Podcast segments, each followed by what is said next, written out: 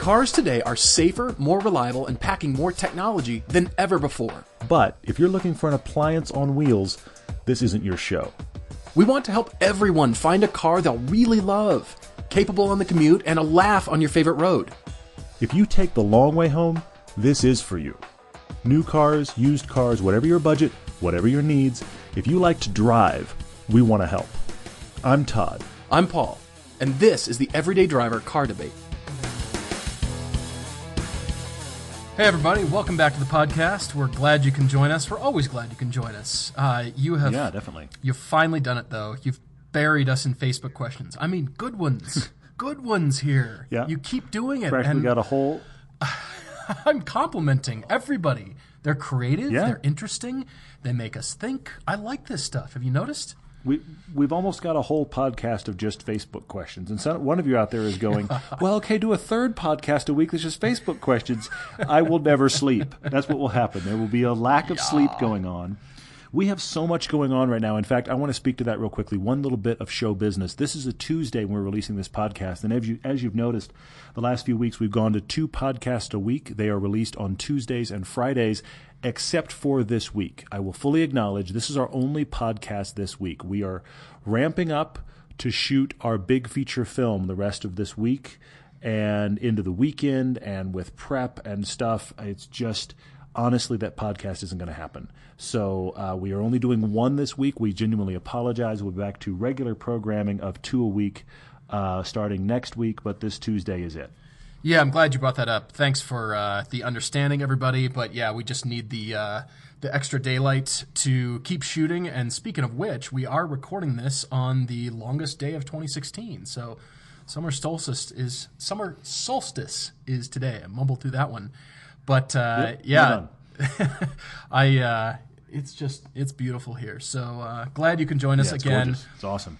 And uh, we have covered debates for realtors before, but I thought we would revisit this with Chris, who is writing from San Francisco, has a Mm-hmm. litany of cars. He's got a huge car history, single dad. He's got an 11 year old, and he is Mr. BMW. So he is, uh, yeah, lots of BMWs in his life and current cars as well.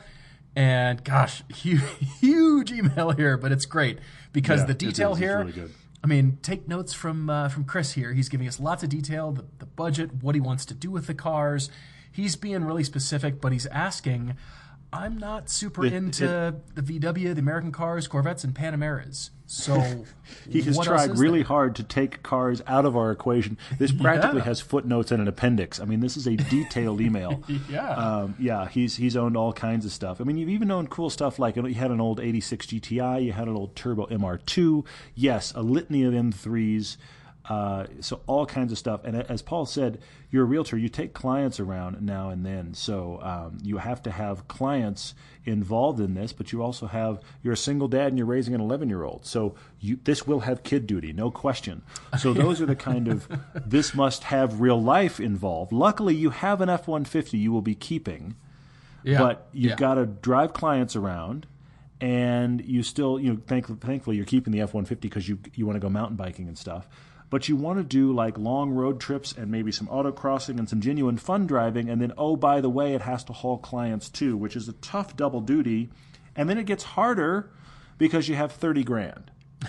We will we will dice this up i guarantee you i mean it sounds interesting and cool to strap your clients into a four or five point harness but believe me when you're looking at houses you're probably going to want something a bit more comfortable so we do have some su- suggestions for you chris and we've also got rondale in very much a contrast it's probably one of the shortest debates ever shortest just concise to the point he lives in Yeah. atlanta georgia has a 2016 Mustang, the V6, and a 2015 Jeep Grand Cherokee Limited. So very similar to mine. And he's kind of wondering, he's got an even larger budget here, likes blue, wondering on upgrading to a GT Mustang, but kind of sniffing around, kind of, I think you're poking your head up, uh, you know, maybe out of the sand and going, huh, what else is out there? You know, maybe, Yeah, I'd, maybe I I'd like a salad Yeah. today or something. I don't know. But uh, I feel like a salad feel like a preferably salad. blue salad apparently What yeah. else is out there? Anyway, we should we definitely should cover those. Before we do, we want to remind you again about the adventures tab we have for our uh, pilgrimage adventure going to Germany and Belgium. That is driving the Ring and driving Spa. We had an interesting question that came through today, and I want to acknowledge it right up front. Uh, Nick wrote to us and he asked he asked the question because we need we want to take twelve of you. We need eight of you to go. Okay, so we're actually a good distance toward that eight, but we still need more of you. Now, I want to say two things. First off, end of September is coming sooner than you think. So you're thinking, ah, it's a long way away. No, go ahead and sign up now. However, if for some reason we don't get our eight, those of you that have put your money in will get refunds. I don't think that's the way that's going to go. But Nick just asked that question uh, theoretically. He's like, what happens if you don't? Well, I mean, we'll give you your money back, of course. Oh, but, of course. Uh, that was the thing. We, we have that coming. And then, of course, there's Chicago Track Day, August 22nd. That's a Monday. That's coming up as well. Some of you are signing up. Thank you. We're excited about that.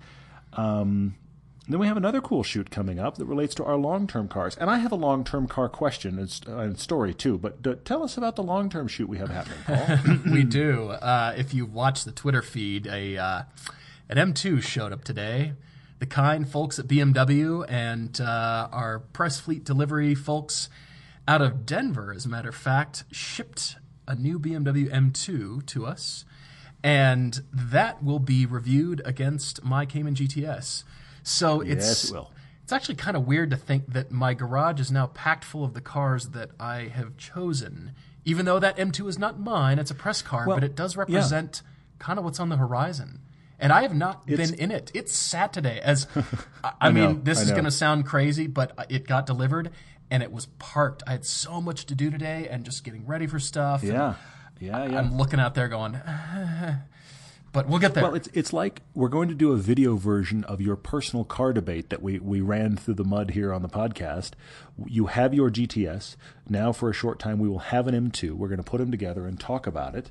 And, you know, you and I were talking earlier about the fact that while they might not seem direct competitors initially, they are kind of the same flavor from their respective brands. You know, mm-hmm. they're, they're Yeah. not the big boy, but yet it's the souped up version of one of the smaller cars from that manufacturer. I mean, it's it's an interesting pairing, and of course, also let's be honest, you're cross shopping them, so that exists. Yep. So I can't wait to put those cars together. That's gonna be a cool shoot coming up soon. and they're both blue and very similar and i'm just it's weird to have them in the garage and go huh That is strange. but i haven't driven the m2 yet i mean as of right now that will change as of Yeah, well very absolutely. soon very soon Yeah. but uh, in the meantime your car your your frs has been kind of acting Yes, up my again FRS. lately right Well, it has. I mean, this is this is the bummer. I mean, I, I really like this car, and I have a story at, at a minute for how much my son likes this car. But I really do like this car a lot.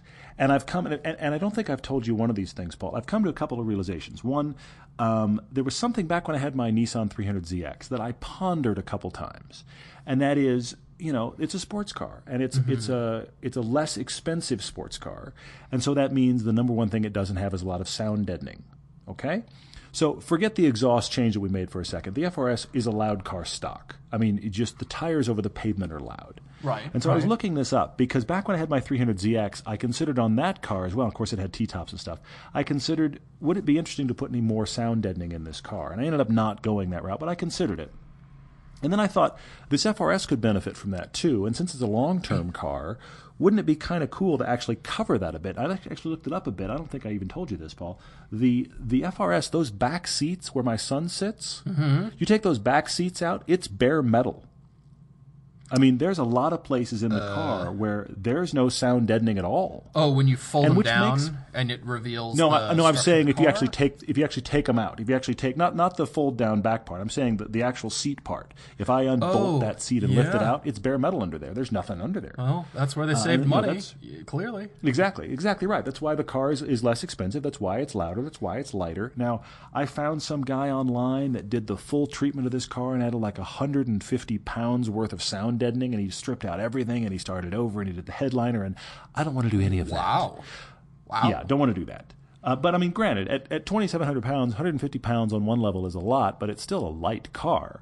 But I'm hoping to do just major things, like I want to do that that back seat under those back seats. I want to hit all four wheel wells, just something to cut it down a bit and see what the difference is. I'm just curious more than anything. Seems like a good car to do it on, but I had to take it back to the shop today for the gas tank.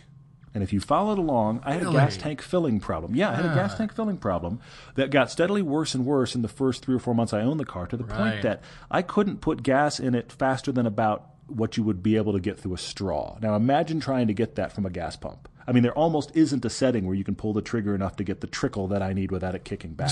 Yeah, And no they kidding. actually, yeah, it's, it's ridiculous. So this was eight months ago, and it was under warranty. And in order to fix it, they had to replace the gas tank because they told me at the time it was the vent on the gas tank had gotten clogged and wasn't working anymore, and they had to take the whole tank out, which meant actually dropping the back end to get to the tank, put a new tank on.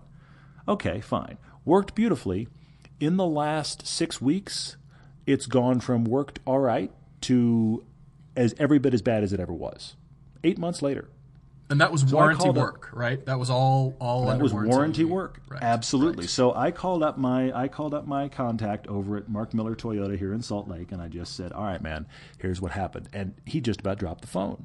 Because what on earth is going on? So it's back for them to address and, you know, they better address for free. But anyway, uh, but you know, cuz 8 months later the exact same problem, something's going on here. So that's a real bummer. But I have a story that you know my son Paul and I, I have to tell the story. It's it's one of those hysterical fathering moments. You know, yesterday was Father's Day when we we're recording this, and actually had a really good day with my son, which was cool. And he loves that FRS. Good. We took it down to the. It's the fastest car on the planet, by the way. It, it is. uh, as far as he as far as he's concerned, it's hysterical. He's he's driven he, he's ridden in your GTS, and he told me after the fact he thinks it might be a little faster. I'm like, look, I laughed three my- times. We did I laughed 100 miles an myself into a stupor when that happened. I just couldn't believe he thought that. But he he loves that FRS, and I didn't realize how much until tonight. My wife followed me down. We drove down. We we put it through into the service area. We we turned it in, and he asked me how long are they going to have it. And I said, well, they're going to have it for a few days, buddy, maybe till the end of the week. And he got really somber. And I said, What's going on, bud? He's like, Well, I mean, Dad, I, I don't want to leave it. I was like, buddy, they're going to work on it. I'm not kidding you when I say this, Paul. And all of you listening, I, I, it was one of those parenting moments. It was one of those parenting. Wait, wait, it, it gets better or worse depending. It was one of those parenting moments that you are so torn because it is simultaneously very sweet and innocent, and then at the same time so completely absurd and ridiculous that your your adult brain is having this this this gear grinding moment going, how do I respond to this? He literally laid his hand on the back of the tail light Are you serious? like he like he was wishing it goodbye. what? And then when we actually left and I handed the service guy the keys, he started crying. and I said, oh "Buddy, my gosh. We're not getting rid of it. They're just working on it. He's like, yeah, but yeah. And, and here's here's the ridiculous first world white boy problems that he has. He's weeping while we climb into our Porsche Cayenne about how I don't want to leave that car here. It's so fun. I'm like, you haven't seen a problem. Your life has not encountered a problem yet. Oh my gosh. So he is genuinely crying and sad about the fact that we left the FRS for service. My wife looked at me and said, apparently you can never sell that car. So, you know, but I mean, it was the sweetest thing on the planet and also the most ridiculous that my son was weeping at the thought of leaving the FRS with someone else for a few days. But it is in the shop, and hopefully they will figure out this fuel issue for real this time. Wow. Yeah. Well, he's got a sensitive little heart, and you know, on He one does. hand, we think, well, it's just a thing, but I can see he's connecting the emotional and the fun that you guys have in it to, you know, what's wrong with the car, and is it going to affect Yeah, the he is. the fun that you two have? So I can He see is. that, but we're going, it's a car. What you know? It's incredibly sweet and also unbelievably ridiculous, all rolled into one. It really is. It was one of those very sweet parenting moments where I just thought, "This is happening right now. I can't believe this is happening." And and I and I, I also thought about the fact that I melting. I never yeah you you yeah the relationship you have with my son it would it would erect you. But um, I also thought about the fact that. Oh my gosh, I'm affecting this kid. I mean, you know, my dad didn't own one, well, the Jag being an exception, but my dad didn't own one single car that even kind of turned my head, let alone I would have cried over it. So anyway, here he is at almost seven, weeping over the FRS going into the shop like it's a member of the family that he loves. That's awesome, but it's also hysterical. So there you go. well, maybe it'll be his first car, and Nine years. Holy cow. Sorry, I'm not Oh going to do that God, to you. stop. I'm not going to do I'll stop. no. No. We will have to move on. We will have to move on. I was just trying to do some math there and going, Ugh. Yeah, You're not That doesn't like end up in my favor. yeah, exactly. So, uh, should we do a car debate? Maybe. We should dive in. We should. Uh, this is this is the long one. I warned everybody. I told you it's a novel and a half. I mean, he is Mm-hmm. rivaling you for for vast reams of. I mean, letters were on sale at Walmart. They had a sale, and he dumped them into Yeah, his yeah. laptop, and out came this. No, Chris, this was amazing and very descriptive. We loved how much you talked about your history, your background, your Mm-hmm. plans for getting the new car, preferences, and the cars you're considering. I mean, this is the outline, people. These are the categories. He did really and well. Then He did really well, within yep. each one, brilliantly written, very nice. You took the time to do it, so thank you for that. Again, take notes, everybody. No, this is uh, this is really great. But the funniest thing is up front is um, our job, and that's the the thing that Todd and I have taken on to save the world from a slow death of Camry and Prius drivers. So that's uh, that's our mission in life. That's what we're here That- to do. yeah, that was that was the way you coined our show, and I, I like that. That's a decent That's that's, a decent subtitle for the show. Yeah, saving the world from that slow death. That's good. Uh, you've had, a, as we said before, you've had a ton of BMWs. You also had a GTI, an MR2 Turbo. Uh, you even had a uh, Porsche 996, so that's the uh, the 1999 911. Uh, and uh, you know M3s is Ford F150. You still have your current M3 is a 2002. That's the E E46 M3 has about 140,000 miles on it. So it's just, you like it, but it's getting old. So you're shopping, keeping the F 150. Here's where this gets really difficult. I mean, you and I were talking about this briefly earlier, Paul. We didn't get anywhere, so now we got to try to.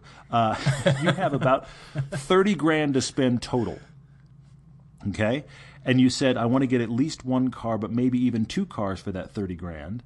And it sounds like 30 grand even feels like a stretch to you. So you're very cautious about going over that. You want to get something used. Okay, great. You'll keep the F 150 for the biking and the hauling stuff. That's cool. But like I said before, the, the conundrum here is it's got to do kid duty, it's got to do client duty, and then you want to have it do fun drives on Highway 1 at autocross and track duty. That gets hard. That gets really hard. Yeah, I'm, I'm rereading things and looking back over things, and I'm trying to craft this scenario in my mind about the way you could approach this, Chris. Because, uh, yeah, as Todd said, um, you know, 30 grand for, you know, doing all this that you need it to do, which is life. This is life. I get it. In other news, everybody, Chris is looking to sell his 2002 BMW M3 with 138,000 miles on it. If you'd like to buy it, please contact us. Excellent. So, Very well done. I, I kept coming back to really just one scenario, and it is that you suggest getting uh, the E92 M3 with manual transmission, Yeah. trying to find one for around 30K. Yes, hard. Hard yes, yes, yes, yes. Hard to do, but I, I love that. I love, you know, Mm-hmm. getting back into that'll be the fourth generation of M3 that you've had. Yeah, seriously. It does all those things so well. But I'm wondering out loud, and I want to kind of wonder alongside you here, and that is leasing. And we have Hmm. talked to other realtors who, because of their demands, because trading cars often Yeah, keeps them yeah. kind of, you know, the latest technology, very comfortable, you know, very stylish and classy, sort of, you know, the, the forefront of car fashion, essentially, if you will. Yeah, yeah, yeah. And I, I bet you, I'm, I'm willing to put this out there, and that is realtors, more so than anybody, the car that they drive, they're probably judged more by the car they drive than anybody because of their business. for sure. Yeah, because you're you're inviting your customers, your clients into your car, into your life and your world with you. Mm-hmm, So it's got to do, you know, life. It's got to be interesting and fun and fast. It's got to say something about you. People aren't just observing you; they're joining you in this car. That's a good point. Yeah. So I think, all right, thirty grand, thirty grand. I'm, I'm, I, my head is leaning over here towards Cadillac, the ATS-V, a V series Cadillac. Something, man, Yeah. that is, Yeah, I see that. it's it's smaller. It's kind of like the three series. It's kind of like Cadillac does the three or the four, maybe somewhere in there. And these V Series cars are hot. We like it on the They track. They really are. Absolutely, yeah. I mean, gobs of power, amenities galore. They still have some a little bit of racetrack spice in them. And I'm Mm-hmm. thinking lease. I'm thinking, could you go lease a brand new one and hang like on to that. that 30 see grand that. in cash? Because the thing that Chris writes to us is that dropping this much money is hard because he's never spent more than $13,200 on a car. He kept track, clearly, yes. Well, if you lease and you're a real estate broker, is that now a write off? Could you write off the Yes. payments Yes, for this car? I'm sure it could be. So it's benefiting your business. You're into something new and fresh and different. And guess what? Mm-hmm. It's going to go away in two years. And you can get the high Yeah. mileage lease, you know, because of the, the um, uh, you know, how much um, commuting you're doing. Yeah, yeah, yeah. and hang on to that 30 grand hang on to that nut and then since you've never spent more than 13 grand give yourself that budget again and go shopping with the thought in mind just like i suggested to todd that in four years your 11 year old's going to need a car Yeah, yeah. I, Fair point. I'm Fair sorry to bring this up once again, but if you get uh, Fiesta STs are on sale for thirteen five or point. thirteen Yeah, that's a fair point. Yeah. So could you go get a Fiesta ST? That's your fun car. That's your track day. That's your autocross. That's your just beat on fun little sport car. Yeah.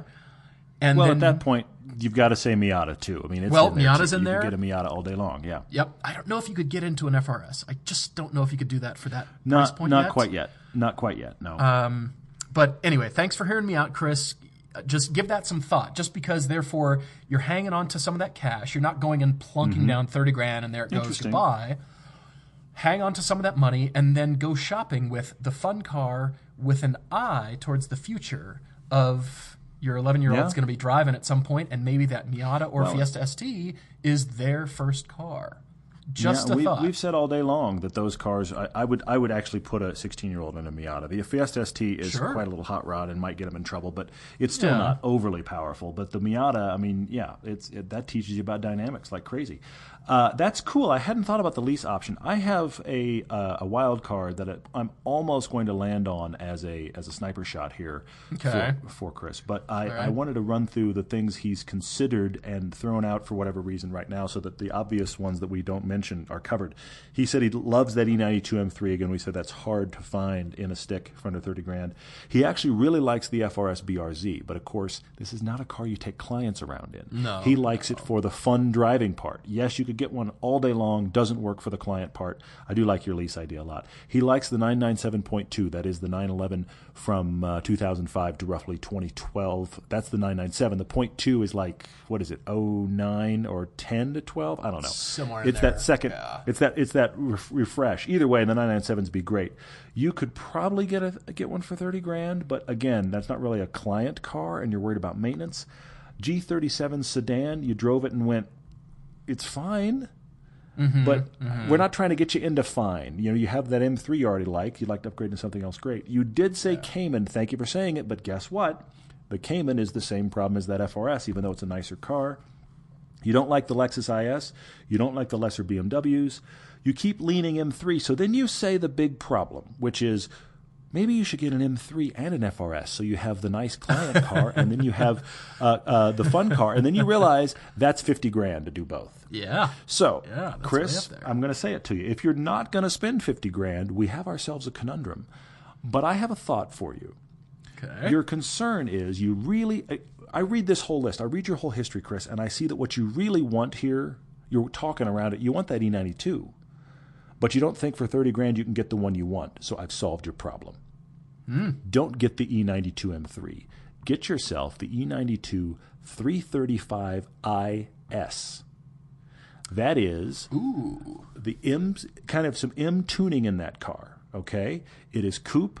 We drove it and loved it. You can get them for stick for under 30 grand. Yes, you can. That is the turbo engine that they also used in that generation Z4, and they also used it in the 1M. It is the same BMW turbo engine, unless somebody decides to correct me, but I'm pretty sure that's what that is. It has significantly more torque than the E E92 M3. It doesn't have that V8 uh, interesting engine, but that car would be perfectly good for clients. It has far more torque in kind of a daily use world than that uh, M3 version. You can get it for far cheaper. It will be dynamic and fun on Highway 1 or in an autocross, but yet it's clients all day long. I think I'm, I'm going to say that and stop right there. 335 IS, Chris, do that. Wow, good for you. I actually forgot about that car, and it's the the differentiator is power and a few trim bits and bobs. That's it. They Mm-hmm. blacked out the the the trim strips. The the grill slats Mirrors, are blacked yeah. out. Yeah, yeah. Uh, what the the rear uh, fascia and the um, exhaust pipes are also just blacked Yep. out. So. Yep. Just a tiny, tiny differentiator thing. It's all about the power difference that could really make it. That's pretty cool. But then, are you Yeah, I saying also get the, the FRS, or is that the do it all? No, I'm saying stop. I'm saying stop there for That's right the now do it because all. I think with Okay, his thir- okay. I think with his thirty grand he can do that and love it, and he can solve the. I mean, he wants the E92. That's what's clear to me here. But the E92s he wants, he can't get for thirty grand. Get the 335 IS, and then I submit this to you, Chris. Get the 335 IS and have that car for six months to a year, and maybe you'll have enough put aside that you could get yourself like a Miata or a first gen Boxster or something that you can consider more of a throwaway dedicated track car Sure. and go that route then. But I think that 335 IS will be incredibly fun in all situations, usable in all situations. I think that gets it done. oh, definitely, definitely, and it sounds a little bit different as well. I think they tuned. Mm-hmm. Somebody will also correct me. The the exhaust tuning on that car, it just it, it sounds a little bit angrier, and it is positioned right between the 335i. It's right in the and middle. the Yep. M3. It's it's this not very that- often talked about car. Really isn't. Yeah, and it's that it's that cool engine, and I love the wheels on it. I mean, I think it's a good looking. I never really liked the E92 generation styling, except for with the M3.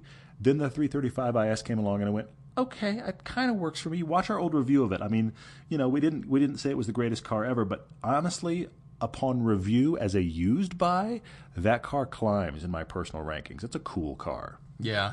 Yeah, as used, and I bet you somebody just kind of puttered around in it.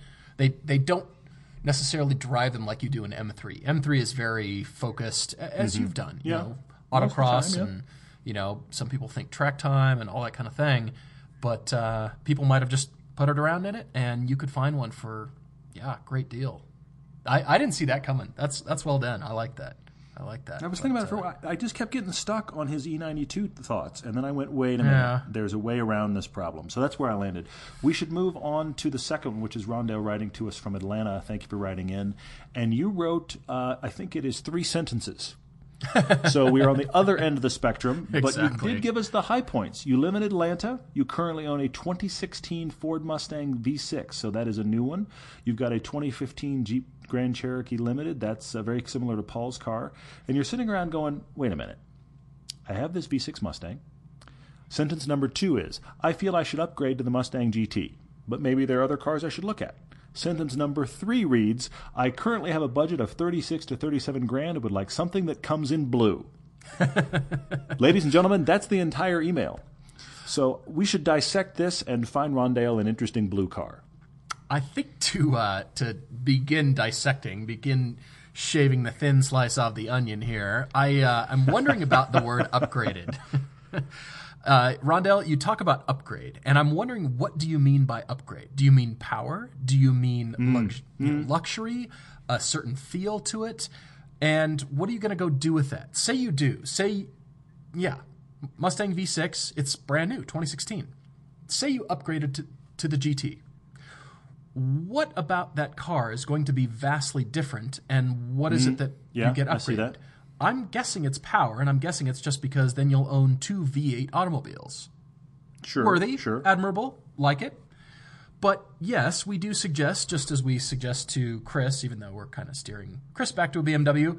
I tried with the Cadillac V, but whatever. You did. you did. You branched out a bit. You good trying to branch out here. Um, you know, that's definitely something we suggest. I admit to not always taking my own medicine. I am the first person yes. to Mhm. admit that. Oh, I am yes. Waving the flag over here. But uh, What what are the what are the water temps in the pool of Porsche tonight? anyway, go on. Yeah, oh, it's warm and bubbly. It's really nice. Yikes. Okay, sorry, I went down that road. yeah, we'll keep going. Uh, Thirty-six to thirty-seven thousand. That's quite a specific price point. But Yep. for you, I'm thinking BMW because you doesn't sound like you've experienced German cars. Maybe you have.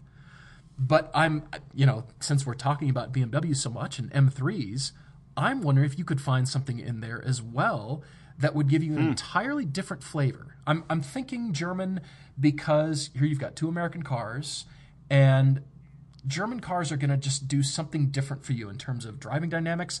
They're certainly an Sure, upgrade when sure. you go to interior quality, all that stuff. I mean, that Mustang V6, that's also in a lot of rental fleets. We will be perfectly honest. Yeah. So when you say upgrade, I kind of I'm, I'm guessing power. I'm guessing you're getting at Yeah. power. It doesn't sound like the interior qualities, you know, if they're there, great. If they're not, fine. But you could go so many directions with this. You could go, you know, as we, you know, Evo. We could go Evo over here for the all-wheel drive, hair on fire kind of thing. That's an upgrade, but in a different way. Or Yeah. a BMW 3 Series or the M3. That's an upgrade in a lot of ways. But uh, that's kind of what I keep coming back to, and, and so I'm I'm just wondering about uh, the 3 Series 335 IS in the same. I, I didn't see that coming, but uh, gosh, they come in blue. You know, they come in blue as well. Yeah. Pretty much whatever car you'd like, will you can probably find a blue one. So uh, that's that's less of an issue.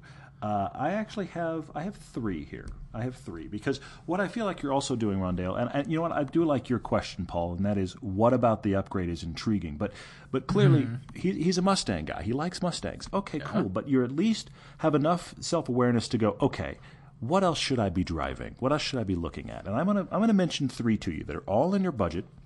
I didn't go German at all but all in your budget. That I think you should go drive all three of these cars and just and, and assess what you think, because I think you might be surprised. Okay, one I'm going to say to you is the Nissan 370Z. Go drive that car, because okay, you've left muscle cars. It's not a big grumbly V8, but the V6 Nissan 370Z compared to a V6 Mustang, very different feel. Sure. And sure. you know that's going to have a very agile, very interesting feel that will be totally different to the feel of that Mustang. Definitely go drive a 370Z. I think if you're shopping in this world, you should go drive the new Camaro SS. Can you get one for that money? Maybe not. Actually, now that I ponder it, Are you Maybe I've talking just- new?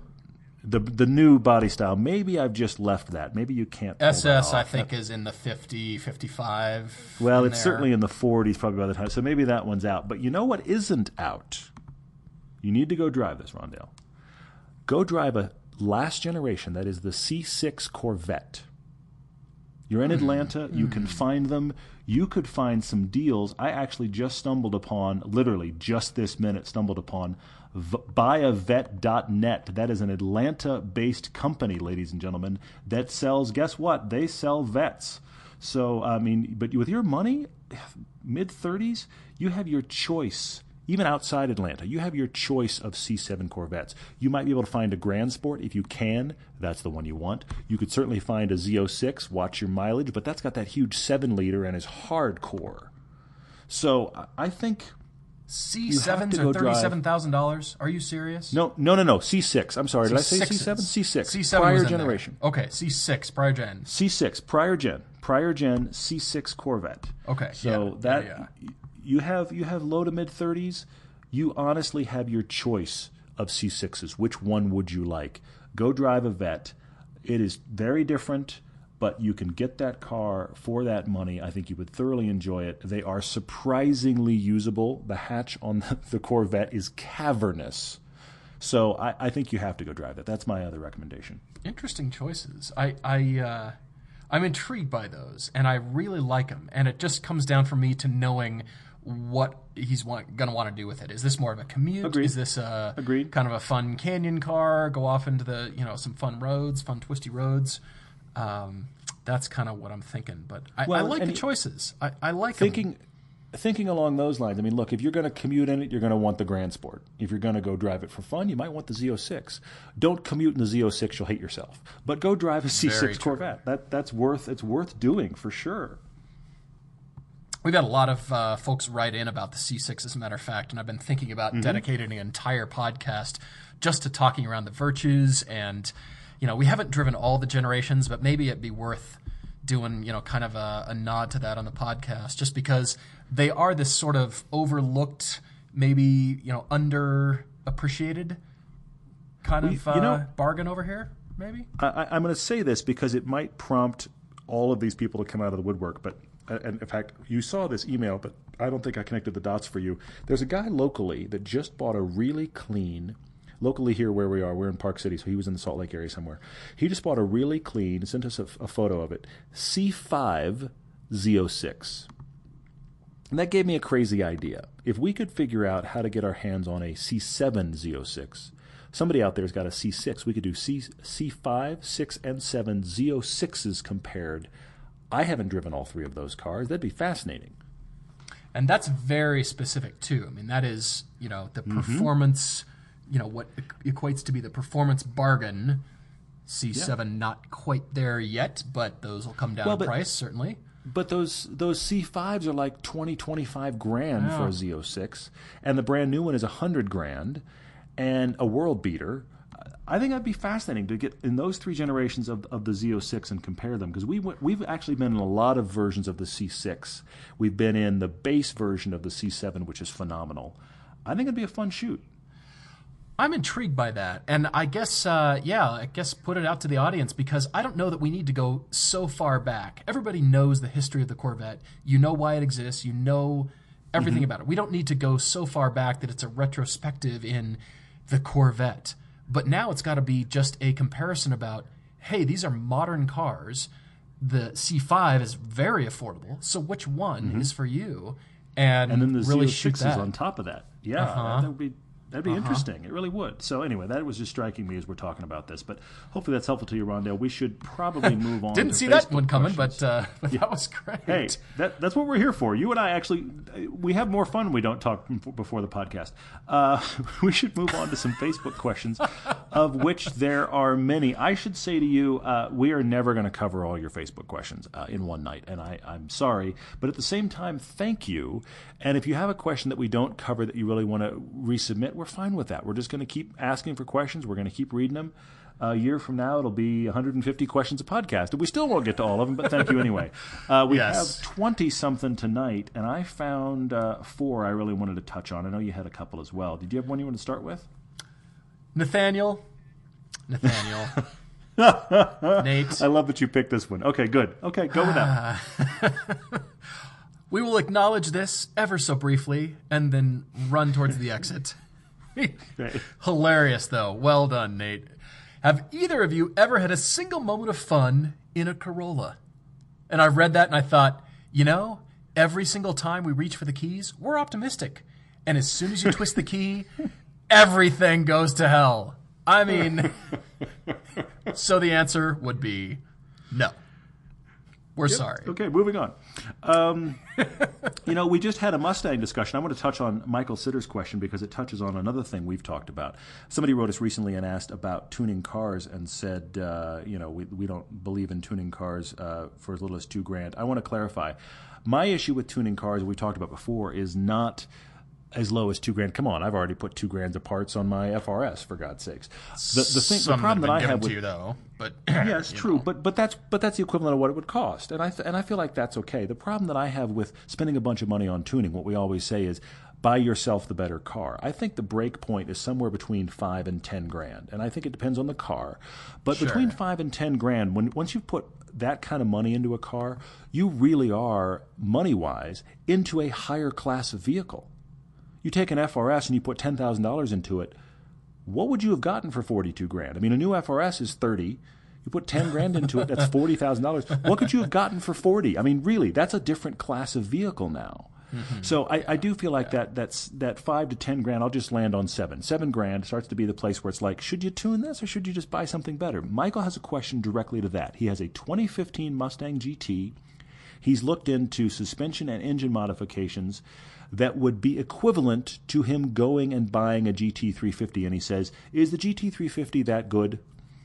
I'm going to say to you, Michael, if you're going to do that much to your uh, Mustang GT, just buy the GT350. Mm-hmm. Yeah. Yeah. I'm with you. Um, yeah. What else? Uh, coilovers, exhaust, supercharger. Just buy the GT350. well, yeah, and and yeah. you aren't going to. No matter what you do to that Mustang GT, it will not have that Voodoo engine. It just won't.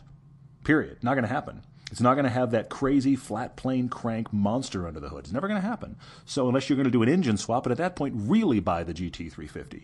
But with the the MagneRide shocks and everything, I just think you buy it from the factory where they did it. There's a warranty with it. If you have that money, I think that's the way to go. Agreed, because you know you're going to get that money back out of it. If you tune it that Mm, way, that's a good it point. might be That's a just great as point. good. But then people might not want. They want to do it their own way, just like you want Yeah. to do it your own way. So you're not Yeah. going to get that back out of it. And but if it's if it's stock from the factory, well, you know, all is you know, it's it's resolved. It's been engineered Yeah. that way. You know, so I mean, with yeah, with the tuned version, yeah, that money's just gone. You're right. The money's just gone. And you know, we will we should acknowledge the GT350 is ridiculously marked up right now. I mean, I'll be curious to see where they are in six months to a year because right now it's kind of stupid money that they're adding on for market price adjustment, which is actually just saying I made this up in my office. That's really the translation of that.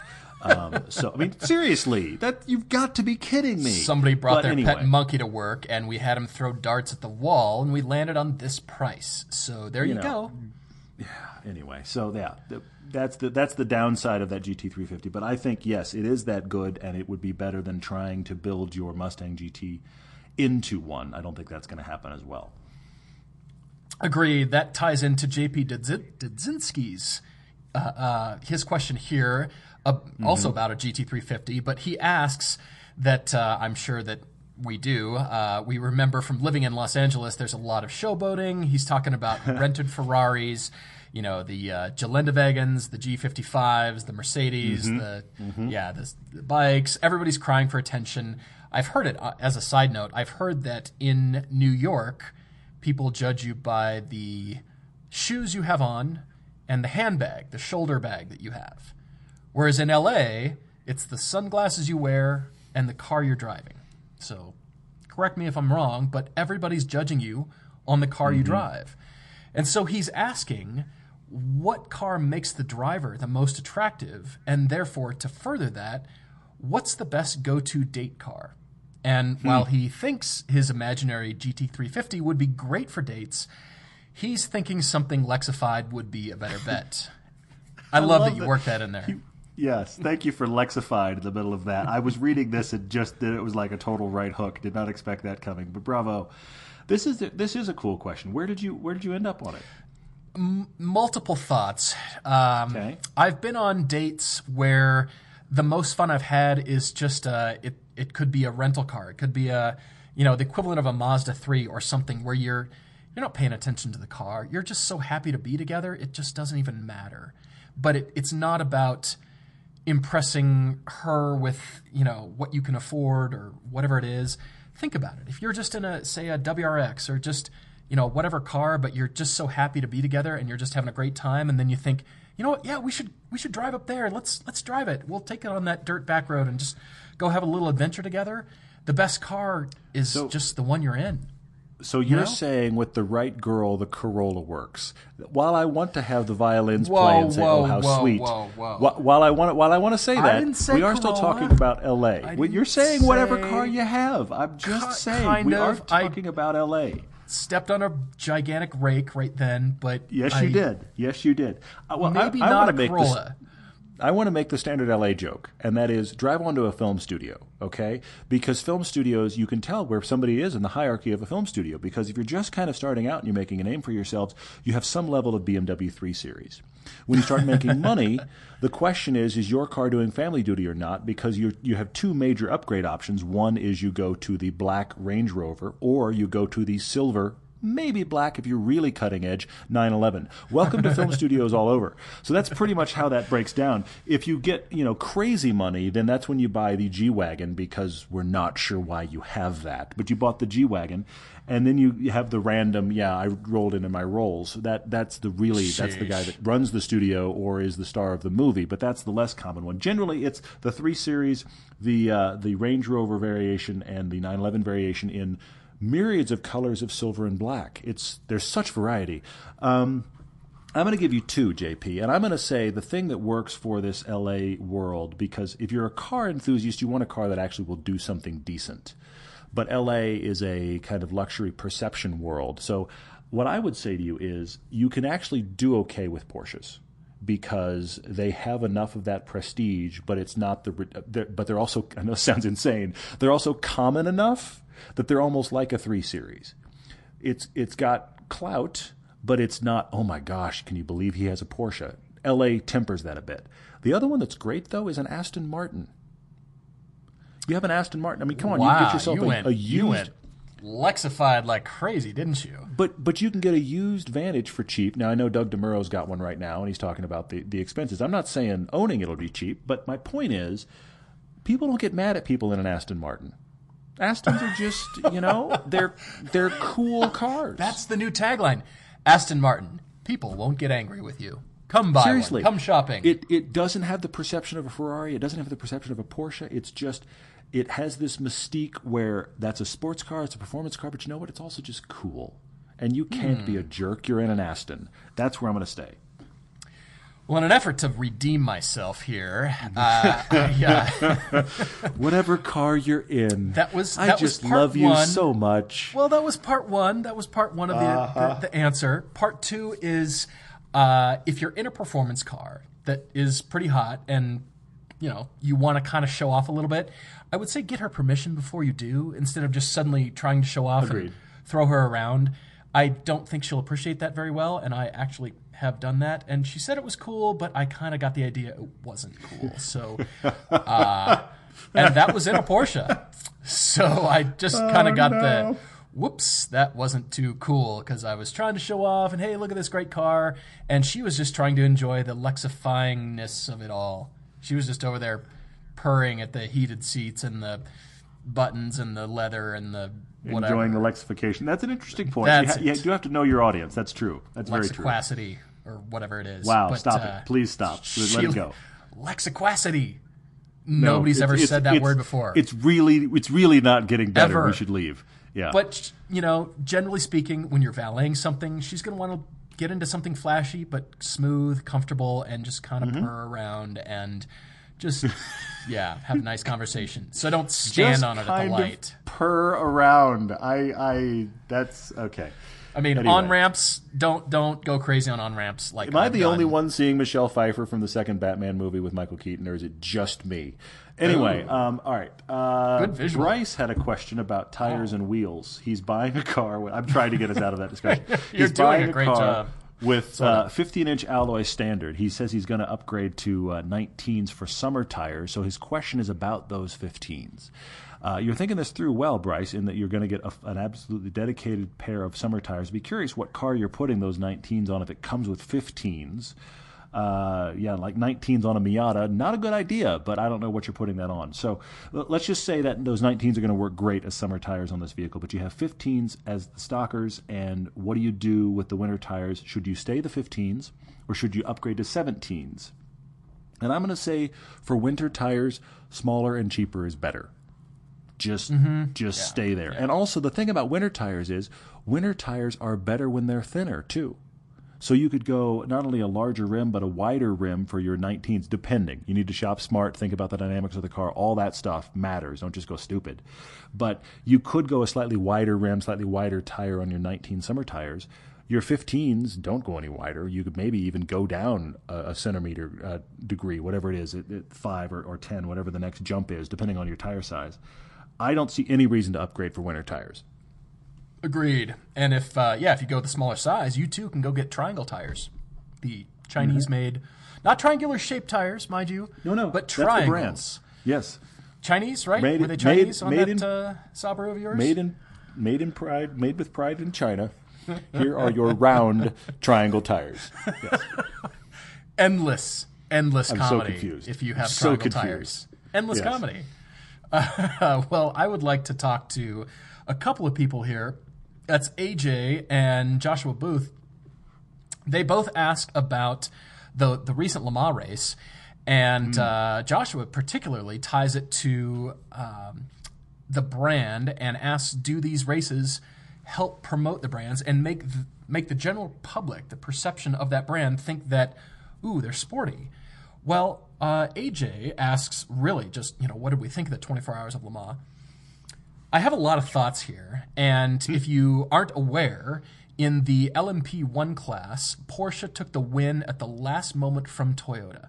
Toyota was leading the whole way with Yep. at least a 90 second lead. I mean, they were crushing the competition, crushing the, Yep. the front runner uh, from last year. Porsche was the winner last year, and Audi is the perennial. I mean, Audi. It's always been Audi at the front. They were being crushed by Toyota.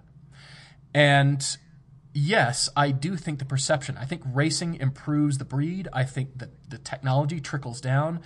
Mercedes Formula One, I think the engine, the turbo technology that they're doing, I think that will find its way into passenger cars at some point. Yes, I think the perception ups the the perception and the brand stock price, if you will. Hmm. I mean, what do you think, Joshua? Do you think now Toyotas are wow? They've got some racing pedigree. Toyotas have massive racing pedigree. They've Sure they've they got do, a, yeah. a long list, not just on track and on road, but the you know remember Ivan Ironman Stewart, the the off road races. I mean, Yeah, these yeah. are tough cars, and these the Toyotas were beating the Porsches. But my opinion is the Le Mans is an endurance race. Yes, it's about speed, but the ultimate goal is how much distance can you cover in 24 hours. It's taxing on drivers, equipment, Mm-hmm. the cars themselves. It is, I think, the world's premier race. But if you can't finish, you got to win to finish. Got to finish Yeah, to win. I fin- mean, finish to win. Finish yeah, to absolutely, win. Absolutely. Right. Yep. Win to finish. I, I followed you. We all followed you, even though you got it back. Well, you're following me. But, you, you know- the fact that they broke down 5 minutes from the finish means they failed the endurance part of it.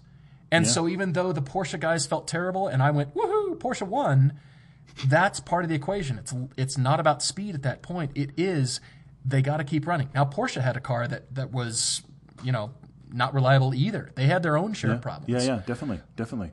But, you know, all said and done, it's an endurance race, and you've you've got to finish. You've, I mean, that's that's the Well- ultimate goal. Interesting. On the perception thing, I would say this. You know, let's be honest. The only people you win a race, and the only people that care are the enthusiasts already. So that's probably the only group you're actually going to affect. But I like your concept about what is interesting about racing. It's the same thing as you go to the moon, and what does it do? Well, that resulted in technologically advances for your random things in your house. Uh, that actually Velcro. does happen. have There's- Velcro. there- Yeah. Exactly. Thank God. We went to the moon, and all we got was Velcro. but no. But seriously, T-shirt. The- oh my gosh, that's a T-shirt. yes, we're, we're building up our, our, our portfolio. But Wow. um, but here's the thing: it, it is that that trickle down of technology and understanding. I think that matters more to the general public ultimately, whether they realize it or not. Than oh, I want to buy. I'm not going to buy a Camry because you won a Le Mans or lost Le Mans. That's irrelevant. No, it's irrelevant. true, true. I want to say the Toyota thing was tragic, but it was classic endurance racing. As as awful mm-hmm. as it was, it's mm-hmm. classic endurance racing. And this is going to sound terrible, but I have to say because Le Mans itself is so hard on everything, and because it has so many of those tragedy stories in it, where it's like we almost pulled it off, I was worried that what happened to Toyota was going to be the end of the must of the Ford GT story.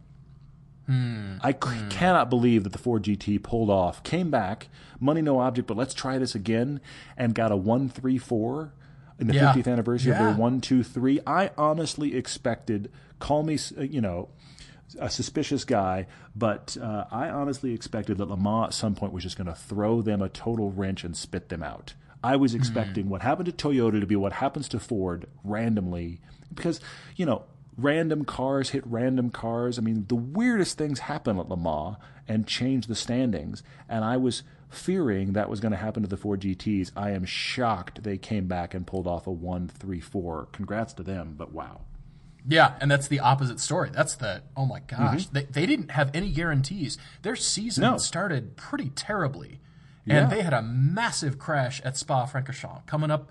Um, um, what's the first? Uh, I can't remember the first corner coming up at high speed. They, they had a massive crash there. Was it La Source or was it? oh, no, it was Eau Rouge, top of Eau Rouge. Yeah. Eau Rouge, Eau Rouge. Thank you. Yeah, yes. yeah. He, came. He came through the kink in Oh. Eau Rouge. Yeah, I'm remembering it now. And and Monster just tried to decimate the tire wall. Just tried to take it with him. Yeah. Yeah, it was unbelievably awful. Gosh. So yeah, that and that's the the opposite. That's the you know the homecoming story. They did it. They pulled it off Mm-hmm. Yeah. with no guarantees. I mean, they were they were struggling through the first part of the season, and they did it. Holy moly! Yeah, amazing. really true. fantastic. So, yes, I, I think the technology trickles down, but I, I do take your point that you know, you know, hey, Camry's racing NASCAR, awesome. That means my Camry has a V8 with a carburetor? No, Yeah. These things are not the same.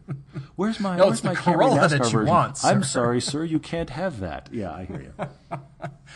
awesome, awesome. All right, uh, probably time for one more before we wrap things up here. Okay, I have a fairly quick one. Uh, Angelo wrote in and said, "Talk me into and out of a Mitsubishi Evo 10."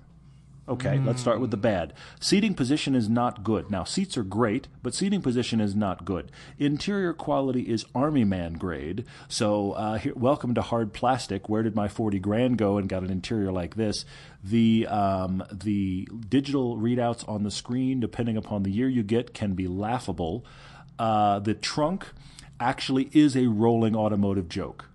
You have a backpack, you have filled the trunk. I mean, it's unbelievable how awful the trunk is. Uh, and the wing on the GSR is awfully look at me. These are the downsides. The upsides are it is. Cra- oh, I'm sorry. Also on downsides, turbo lag. Below 2,000 RPMs, uh, people on bicycles will pass you. Um, so that's the downsides. Upsides, once it is on boost, you've got to be kidding me. This is cool. Turn in is amazing. You will learn how throttle changes everything about how you turn an all wheel drive car. The dual clutch transmission, if you go that route, is one of the best in the industry, and it's in that car. What is that about? The MR with the lip instead of the big wing is much better looking, as are those BBS wheels. Uh, the seats themselves are great, and it is just flat out fun. Angelo, downsides. Shutting a door is uh, actually worse than dropping an empty tuna can in the trash. It sounds terrible. Mitsubishi started with an economy car to build this thing. They started with their cheapest economy car, the, the most cheaply built, lack of Yep. everything, and then screwed all the hardware to it. Yeah, I see where you're going. service costs they can't be good and it's going to be hard to find one that hasn't been beat Yeah. into submission and just yeah tracked possibly and driven very hard so it's going to be tough to find one that has just kind of been puttered around because what do you do in an evo x you get it and you rev it to redline every single time all everywhere you right. go this- and the service interval is really fast. Those in the GTR sell those really rapid Oh. service intervals. It's a great point. You're right. However, this car has got to be one of the most fun to drive. You're going to have a smile, a just idiot grin, and people are going to say, "How old are you?" I mean, really, the the Ricer car, really? Yeah, yeah, yeah. And you're going to lament the fact that they are discontinued. Mitsubishi, Mm-hmm. what are you thinking? You've you've left us cold as enthusiasts. And as I'd like to say, nobody says, "Hey, let's go to the Mitsubishi dealership on a Saturday morning go shopping" because they don't have Sad but true. product. Yeah, yeah. But this car, the way it drives, and Todd's described it very accurately, from from steering feel and understanding what the car is doing. So all that lack of sound deadening and the fact that it is kind of an eco- economy car to begin with is going to mm-hmm, make the mm-hmm. mechanicals very obvious and apparent. This is a very mechanical car, and you're going to feel that through the right up through the chair. And so Yeah, you're going to yeah. understand more about when you do something at a smaller level, you'd have to do that in other cars at a, a large you'd have to turn the wheel more. You'd have to give it more throttle input sure. or or yank the car through a corner harder to get a, a certain feel out of it. Whereas the Evo is almost fingertip. It's so communicative. Mm, mm-hmm. Yeah, There's yeah, so yeah. much information coming through. And this from an all-wheel drive, heavy front nose car.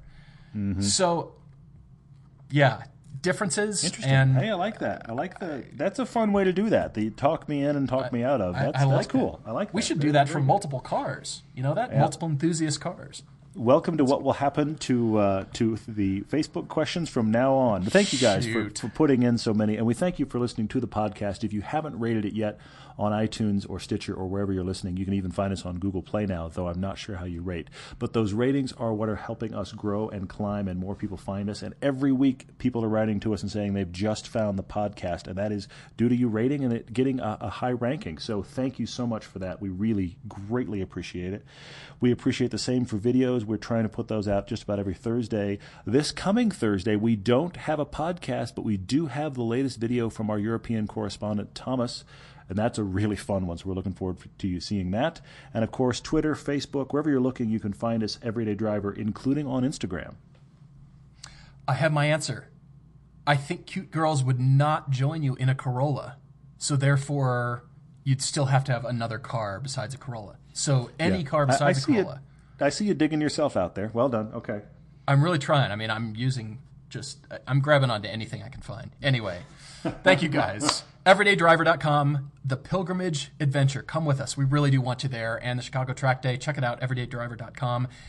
And keep the debates coming. We're looking for your debates. So on the website or EverydayDriverTV at Gmail. As Todd has mentioned, bring it. Keep it coming. Thanks for your support. Talk to you in a week. Thanks, guys.